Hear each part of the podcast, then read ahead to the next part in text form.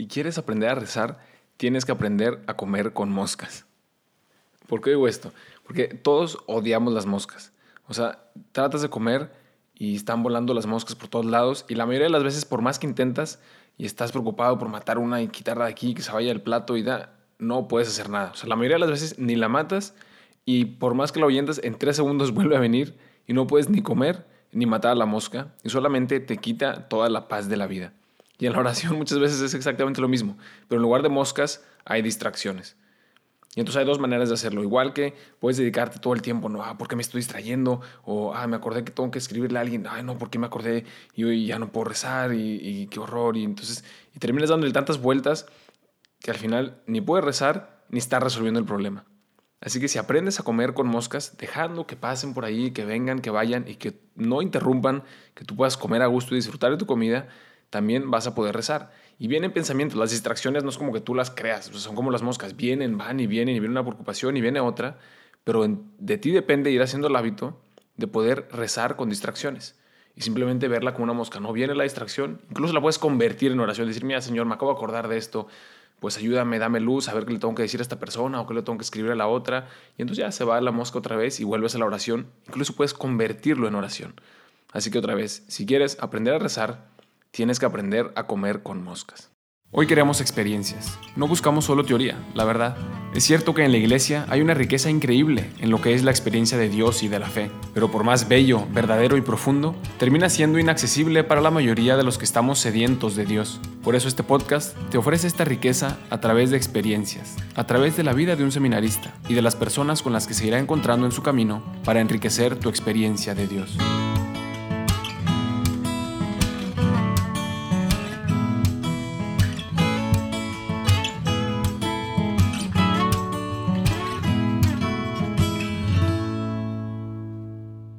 Para estar en contacto con Dios es necesaria la oración, ya lo vimos, pero ¿qué es esto de la oración?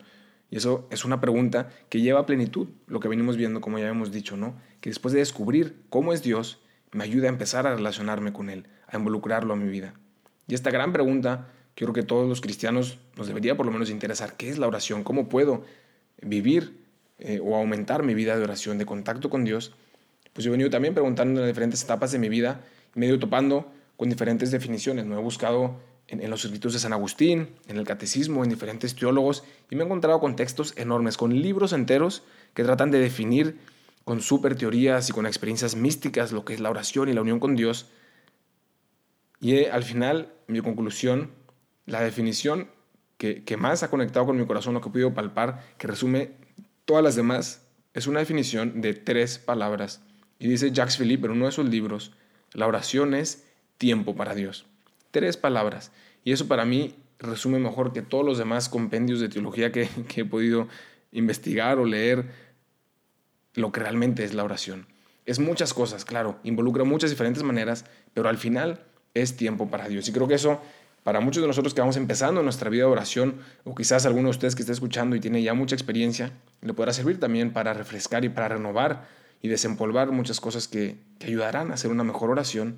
Es saber que la oración es tiempo para Dios. Puede haber fruto o puede no haber fruto, o puedo yo sentir un fruto o no sentir nada, puedo tener súper bonitos pensamientos o no puedo tener, eh, tengo, puedo tener la cabeza vacía por una hora entera intentando rezar, y eso no aumenta o disminuye lo que fue de oración. Si fue tiempo para Dios, si fue un tiempo de entrega, de amor para Dios, entonces fue oración. Y puedo tener pensamientos hermosísimos, elevadísimos y súper reflexiones y meditaciones y sentir muy bonito y escuchar música y estar haciendo adoración, pero si es para mí y no es para Dios, entonces no es oración. La oración es dedicar tiempo para Dios, es pasar tiempo con Dios. Eso es esencial en la oración. No sé si alguna vez has experimentado, quizás hace mucho, quizás hace poco, y si no, pues pueden hacer ese deseo de realmente estar en contacto con Dios. No solamente de repetir oraciones o de tratar de hacer lo que otros hacen, o de estar ahí en medio de un evento en el que muchos, muchas otras personas hacen lo mismo, o vamos a misa porque todos van, o a una eucarística, o a un rosario. ¿Alguna vez has estado realmente en contacto con Dios, en una oración profunda, así como has estado con un amigo, o con, o con tu novia, o con tu esposo, lo que sea? Se puede estar en contacto con Dios, y eso es el arte de la oración.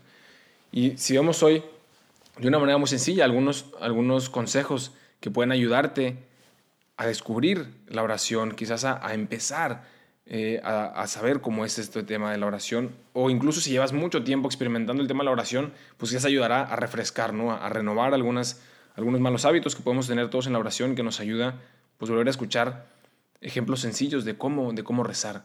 Y el primero que me gustaría darles es algo esencial en la oración, y es la perseverancia. La oración necesita perseverancia. Es como, como tratar con una planta, ¿no? Cuidar una planta y, y buscar que crezca.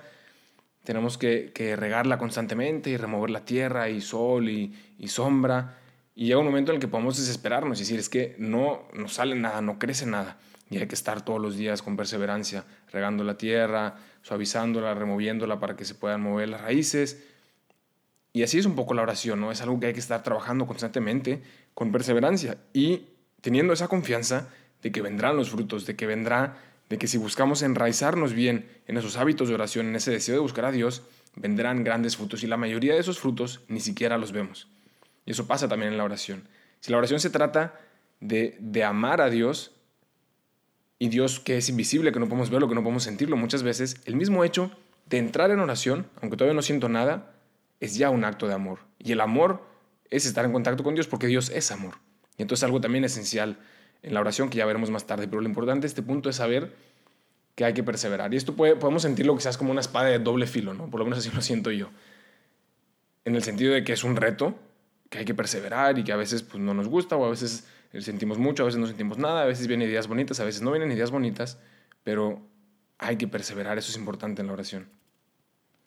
El segundo punto es que tratamos con un Dios, pero tratamos también con un ser humano, y eso lo hemos visto muy claro en los últimos episodios de, de cómo es Dios, saber que es Dios y no deja de ser Dios y es todopoderoso, pero es, es hombre, es humano, Jesús es una persona. Muchas veces decimos, no, sí, hay que hablar con Jesús como si fuera un amigo, o hay que hablar con Jesús como si fuera una persona, pero es que no es como si fuera un amigo o como si fuera una persona para sentirnos que podemos hablar con él y, y como si fuera un amigo imaginario. Jesús es una persona, es un ser humano, se encarnó realmente y tiene corazón de hombre, piensa como hombre, siente como hombre, y entonces eso, eso nos ayuda quizás como a quitarnos ese pequeño tabú que tenemos ya de, ah, sí, hablar con Jesús es como hablar con un amigo.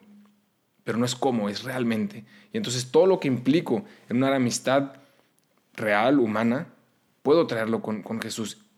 Y también en particular, cómo habla Él, cómo responde Él, pues a muchas maneras, ¿no? La primera es en las Escrituras, en la Biblia. Ahí está la palabra de Dios viva y me habla constantemente a la realidad de mi corazón en este momento. Y puedo ir ahí, meditarlo, también con acompañamiento de, de, de sacerdotes, de consagrados y consagradas que han dedicado su vida entera a tratar de entender mejor las Escrituras y que pueden ayudarme a mí también a aprender a leerlas. Eso es un, un medio muy, muy eficaz de entrar en este diálogo con Dios en la oración. El segundo también, que es un tesoro que nos da a cada persona, es la conciencia. Y en el Catecismo lo definen de una manera impresionante. La conciencia es ese rincón en nuestro corazón en donde escuchamos la voz de Dios. O sea, si realmente creemos lo que dice el Catecismo cuando define la conciencia, es algo fuera de serie y que quizás podríamos aprovecharlo mejor.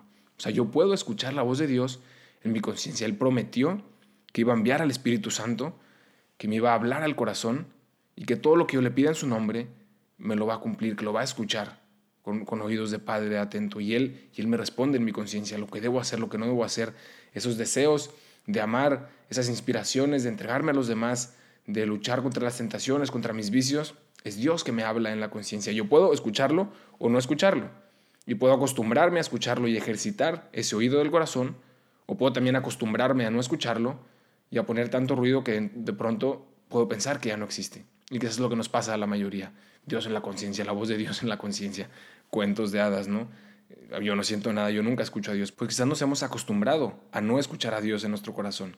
Y entrando en momentos de oración con esa perseverancia de, de cuidar la planta, de, de regarla, de, de suavizar la tierra, podremos ir descubriendo otra vez esa voz de Dios en el corazón. Y algo importante, como ya hemos dicho en la introducción, es que no es una técnica, sino sobre todo es una gracia. Y entonces eso podemos pedirlo también a Dios. Señor, no sé rezar, no te escucho, no te siento. Por favor, dame la gracia de escucharte en mi corazón. Y dice Jesús en el Evangelio, si ustedes que son malos dan cosas buenas a sus hijos, ¿cómo Dios, que les ama, que es bueno, no les va a dar todavía cosas mejores a ustedes cuando se las pidan? Pues pidámoslo también. Si la oración es una gracia, y Dios es generoso y Dios está esperando darnos todas las gracias que hay en su corazón, pues pidamos eso. Señor, dame la gracia de escucharte en mi corazón porque no sé cómo hacerle. Y un tercer lugar donde podemos realmente entrar también en contacto con Jesús de una manera mucho más íntima es en la Eucaristía. Vamos a profundizar, a profundizar un poco al final, pero ahí en la Eucaristía está el corazón latente de Jesús. Ahí está en carne, en alma, está Jesús ahí presente. Y necesitamos el salto de la fe, porque no podemos verlo, porque no podemos escucharlo, porque está escondido detrás de un pan, pero ahí está presente su corazón abierto. Y eso es lo, lo que nos recuerda cuando vemos también un crucifijo, que cuando Él en la cruz se dejó traspasar fue para abrir su corazón, para poder entrar y entender ese corazón que es de Dios, pero también es de hombre. Y estar delante de la Eucaristía es en sí ya una oración grandísima, ese acto de fe de dejarnos transformar en la presencia de Dios.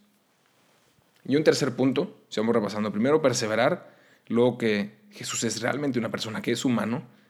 Y el tercero es que la oración es un carril de dos sentidos en el que hay que amar y dejarse amar. Y esto es importantísimo. Creo que cada uno de nosotros puede quizás tender más hacia un extremo, de que quienes pensamos que la oración es ir yo y demostrarle a Dios mi fe y mira todo lo que hago por ti, yo creo en ti y yo hago todo esto por ti, mi vida es toda para ti, tómame como soy y tal, y, y buscamos amar y amar y amar a Dios, que es excelente, pero cuán importante es también dejarnos amar por Dios, saber que Dios está ahí en la oración y se quiere entregar a nosotros y quiere también comunicarnos su amor y quiere desbordar su amor en nosotros, y nosotros a veces no le dejamos ni siquiera tres segundos de silencio en, en nuestros tiempos de oración. Y eso puede ser también un reto para los que, los que tenemos esa, esa tendencia, ¿no? Decir, bueno, vamos a escuchar a Dios, a estar con Él y saber que Él está feliz conmigo. Que simplemente el hecho de estar ahí con Él ya también le agrada a Él. Como estaría con otra persona, como estaría con un amigo. Y creer realmente eso. Y, y agradecerle por todos los dones que nos da. Y empezar a, a tener simplemente conciencia de esto en mi mente, en mi corazón, ya se convierte también en una oración. Ser consciente de que todo lo que tengo, todo lo que soy, Dios me lo ha ido regalando gratuitamente. Y eso se convierte en una oración en mi corazón y me dejo amar por Dios y le agradezco por todos sus dones. Entonces saber que esa amistad con una persona real es ese amar y dejarse amar, algo esencial en el corazón del hombre. Una amistad real en la que yo amo y también soy amado, en la que yo necesito a Dios, pero Dios también se deja necesitar por mí y me dice, tengo sed, te necesito, ven conmigo. Y estar yo enfrente de Dios le hace feliz, es un misterio grandísimo. Y si realmente lo creo, puedo estar horas delante del Santísimo. Y si realmente estoy convencido de esta verdad, de que Dios desea estar conmigo, puedo estar en paz y puede ser una oración súper profunda. Y el último, de, dentro de estos tres puntos, y que engloba yo creo que todos, y es un consejo un poco más externo, mencionamos ya el tema de la Eucaristía. Yo les aconsejo de verdad buscar momentos de estar en adoración en silencio delante de la Eucaristía. Quizás al principio, digo que, que abarca a todos porque es el mayor reto de perseverancia, ¿no? Cuando nos ponemos delante de la Eucaristía decimos, bueno, pues, ¿qué estoy haciendo? Nadie dice nada, yo no escucho nada, estoy aquí delante de un pedazo de pan. Y entonces, el primer paso es ese, de perseverar, de confiar en que si persevero, veré los frutos y confiar en que Dios realmente me los da a mi corazón y pasar tiempo delante de la Eucaristía. Ahí es como, es como estar en la playa, ese ejemplo que quizás muchas veces hemos escuchado, en el que solamente necesito dejarme asolear y el sol hace todo el trabajo. El sol da calor a, a, a mi cuerpo. Y así, estar en la adoración, simplemente el estar ahí y el abrir mi corazón con fe, da ya calor y da vida a mi alma. Estar tiempo delante de la Eucaristía. Eso sí se lo recomiendo como conclusión de estos tres grandes puntos, ¿no? Y si pudiera terminar también recomendándoles algún libro que pueda ayudar a todo esto. Mencioné ya también al principio el tema de, de Jacques Philippe, de tiempo para Dios, que es toda esta línea de la oración, la definición que por lo menos de manera personal a mí más me gusta. Y en la experiencia de mi vida con la oración, pues más, más puedo palpar y ver que es real, que eso es la oración, dedicar tiempo para Dios. Pues es un libro muy bueno, Tiempo para Dios, del padre Jacques Philippe. Y también otro, del padre Evaristo Sada, que se llama Cómo rezar. Hay dos que tiene él, Cómo rezar y Cómo orar, y abarca de diferentes puntos de vista este tema de la oración, que también son muy sencillos y muy buenos. Y podemos ver, quizás será coincidencia, pero este libro del padre Evaristo conecta con nuestro título, la pregunta, ¿cómo rezar? El libro de Jacques Philippe conecta con la respuesta. ¿Quieres saber cómo rezar? Rezar es tiempo para Dios. No me sigan en Insta y no me manden WhatsApp, porque no tengo ni Insta ni WhatsApp, que ahora soy feliz y orgullosamente novicio. Pero lo que sí te puedo ofrecer es que si buscas un, una familia espiritual, un grupo de, de, de personas, en un ambiente de, de familia en el que compartan los mismos ideales que tú tienes sobre la fe, pues eso sí te lo puedo compartir. Y puedes buscarnos en somos r c punto m x o regnum christi punto org para México y para España en regnum christi punto es.